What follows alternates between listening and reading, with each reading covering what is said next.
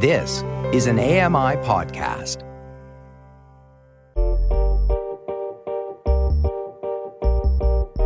I'm Dave Brown, and this is a podcast version of AMI's morning show, Now with Dave Brown. Catch the live broadcasts weekdays from 9 to 11 a.m. Eastern on AMI Audio and AMI TV.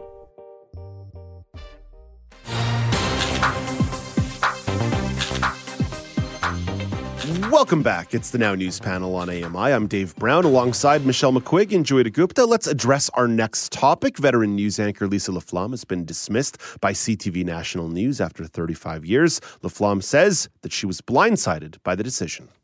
While it is crushing to be leaving CTV National News in a manner that is not my choice, please know reporting to you has truly been the greatest honor of my life, and I thank you for always being there. LaFlamme says that she was told in late June that Bell had made a business decision to end her contract. And just a bit of news coming across the wire this morning. Uh, Bell has publicly now said they regret the way they handled the uh, releasing of Lisa LaFlamme, and they will have a third party investigation into what happened around the newsroom. Joyita, what aspects do you want to explore in this conversation?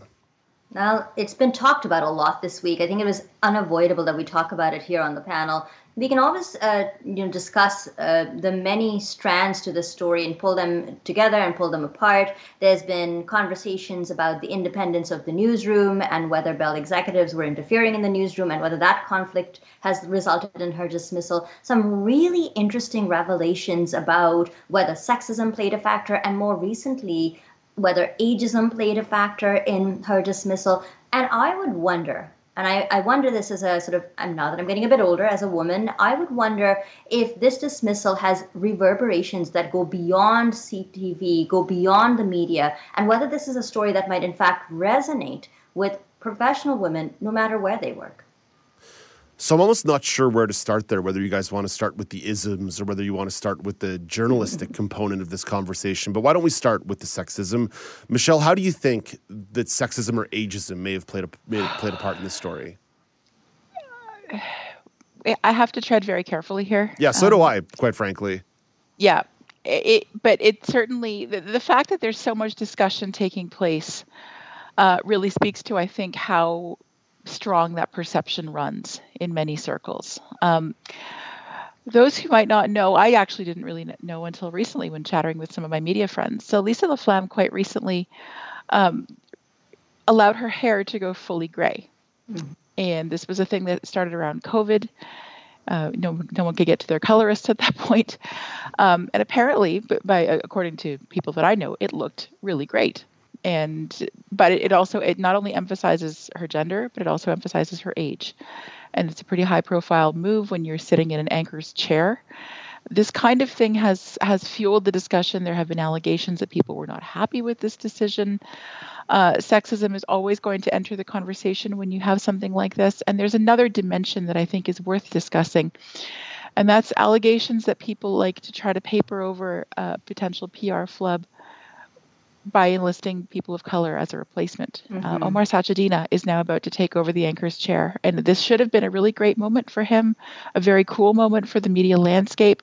Instead, now we have a scandal that has kind of gotten to that point now where I think we can call it a scandal that has harmed both a prominent and successful female journalist and a prominent and successful journalist of color. Not a great look for anybody. Joyita, you raised it ageism and sexism. Well, um, I think according to some of the reporting in Canada, Canadaland and the Globe and Mail, it, it does seem that there was some sort of tension in the newsroom, and we can sort of dig into the in the independence of, of the newsroom at, at maybe at a later time. But it it, it, it it one gets the impression from reading some of that coverage that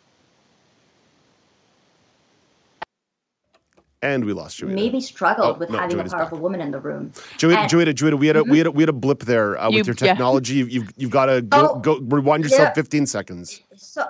Yeah, I'll rewind 15 seconds. So I think uh, if you look at some of the coverage coming out of Canadaland and more recently uh, the Globe and Mail, um, according to those sources, there was there was some conflict in uh, the newsroom over some editorial decisions. I think a lot of it came down to money and, and the way that budgets were being allocated. And we can sort of dig into that question about editorial independence in maybe a few minutes. But the reporting does, or at least from Canadaland, does sort of give you the impression that um, uh, certain Bell executives may have been surprised uh, or may have felt threatened by having a powerful woman in the room. Lisa Laflamme was, in many respects, um, a very powerful woman at CTV, a celebrated anchor, a veteran journalist, someone who'd really uh, been there and uh, been on the front lines and has a, a, a very effective track record. And I want to pick up on that point about the gray hair. How many um, men are allowed to go gray? Um, mm-hmm. How many men are told that their gray hair makes them look distinguished? Uh, apparently, at one point, it was uh, there was a question about whose decision it was to allow Lisa Laflamme's hair to go gray because apparently that was showing up as a purplish tinted uh, under the studio light. Um, so, but but really, whose business is it? If you if you are a, a, a person and you decide to go gray because you know maybe you can't visit your your hairstylist or maybe you just are sick of coloring your hair, which for anyone who's ever had to color their hair is a nuisance because once you start, you can never you can never stop. And, and it's so, expensive and it's expensive. Uh, so really, whose business is it? I, I think that um, one struggles as a journalist to report on these things objective in an in an objective fashion. But if you were to ask me whether people with disabilities fare worse than able-bodied people, I would say uh, objectivity notwithstanding that ableism is real and that is true.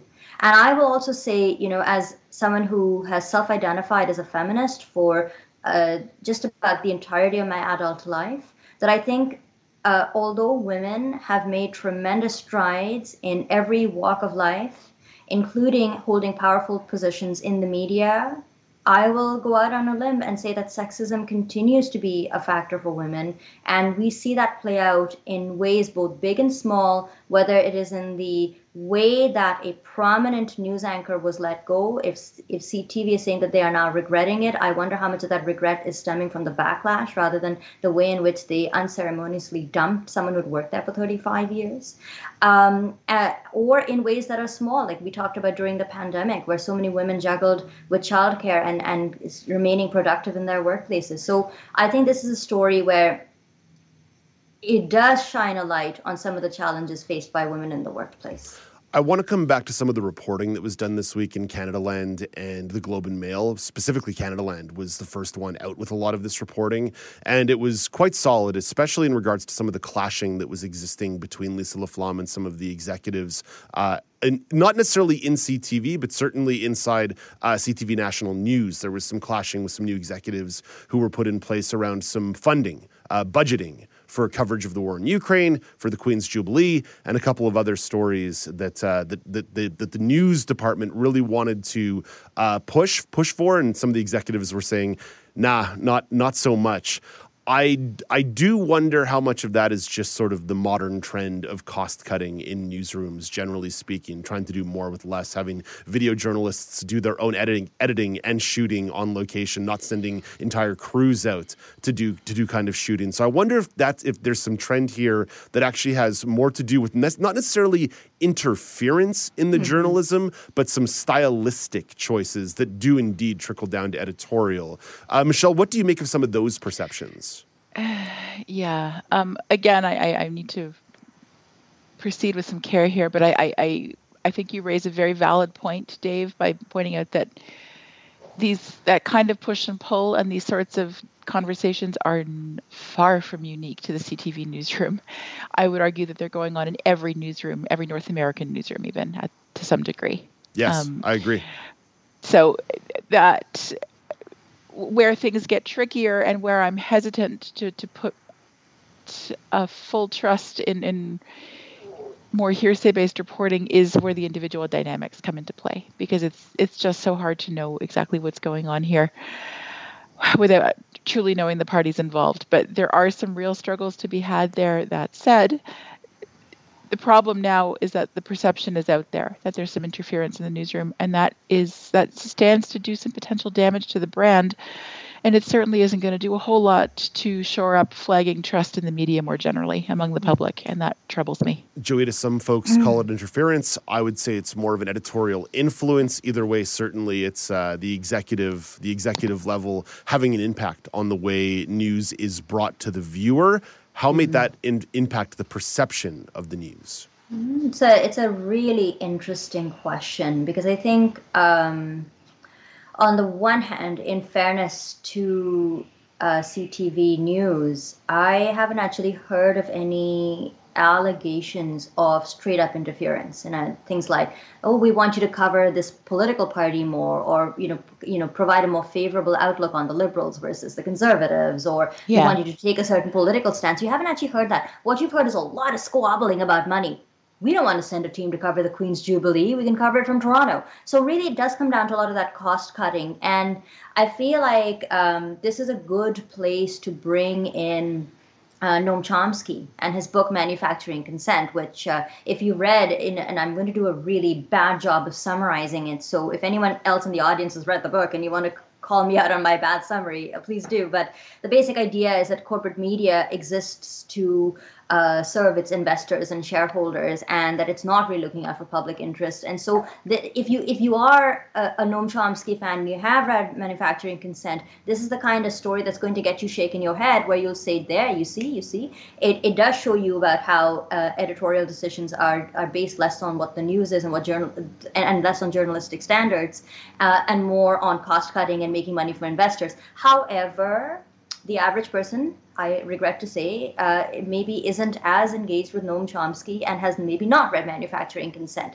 I think what is more damaging in this situation is a couple of things. I think the real scourge uh, is that there's a couple of, of, broader trends that are taking place here. I think even bearing in mind that when Lisa Flum was at the head of CTV's national news program, the ratings were very good and they have continued to be very good. Uh, but even so, viewership of the traditional news has been on the steady on, on a steady decline for the last 10 years. Why? Because everyone's getting their news from social media. So I don't think a lot of people are going to look at this and necessarily and say, oh, this really strains the credibility of CTV nightly news or traditional news. I think the much bigger uh, the much bigger problem is the problem that has existed that we have talked about ad nauseum on this panel, which is social media and the impact of social media and, and people getting their news news from social media and maybe not checking those sources as being critical. I, uh, incredible. I think that's the real problem.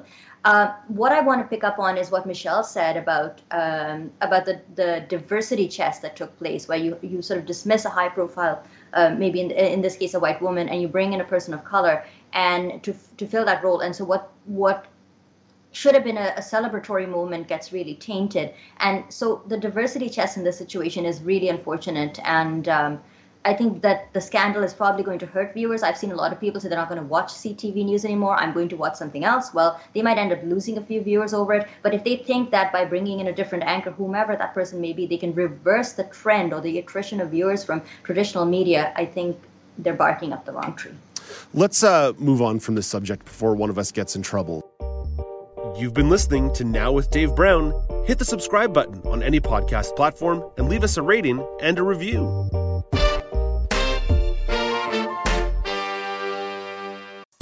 Hi, I'm Ramya Amuthan. Join me weekly for AMI Audiobook Review, the podcast that explores new titles, introduces us to famous narrators, and updates what's hot at the Center for Equitable Library Access. Download episodes of AMI Audiobook Review from your favorite podcast provider.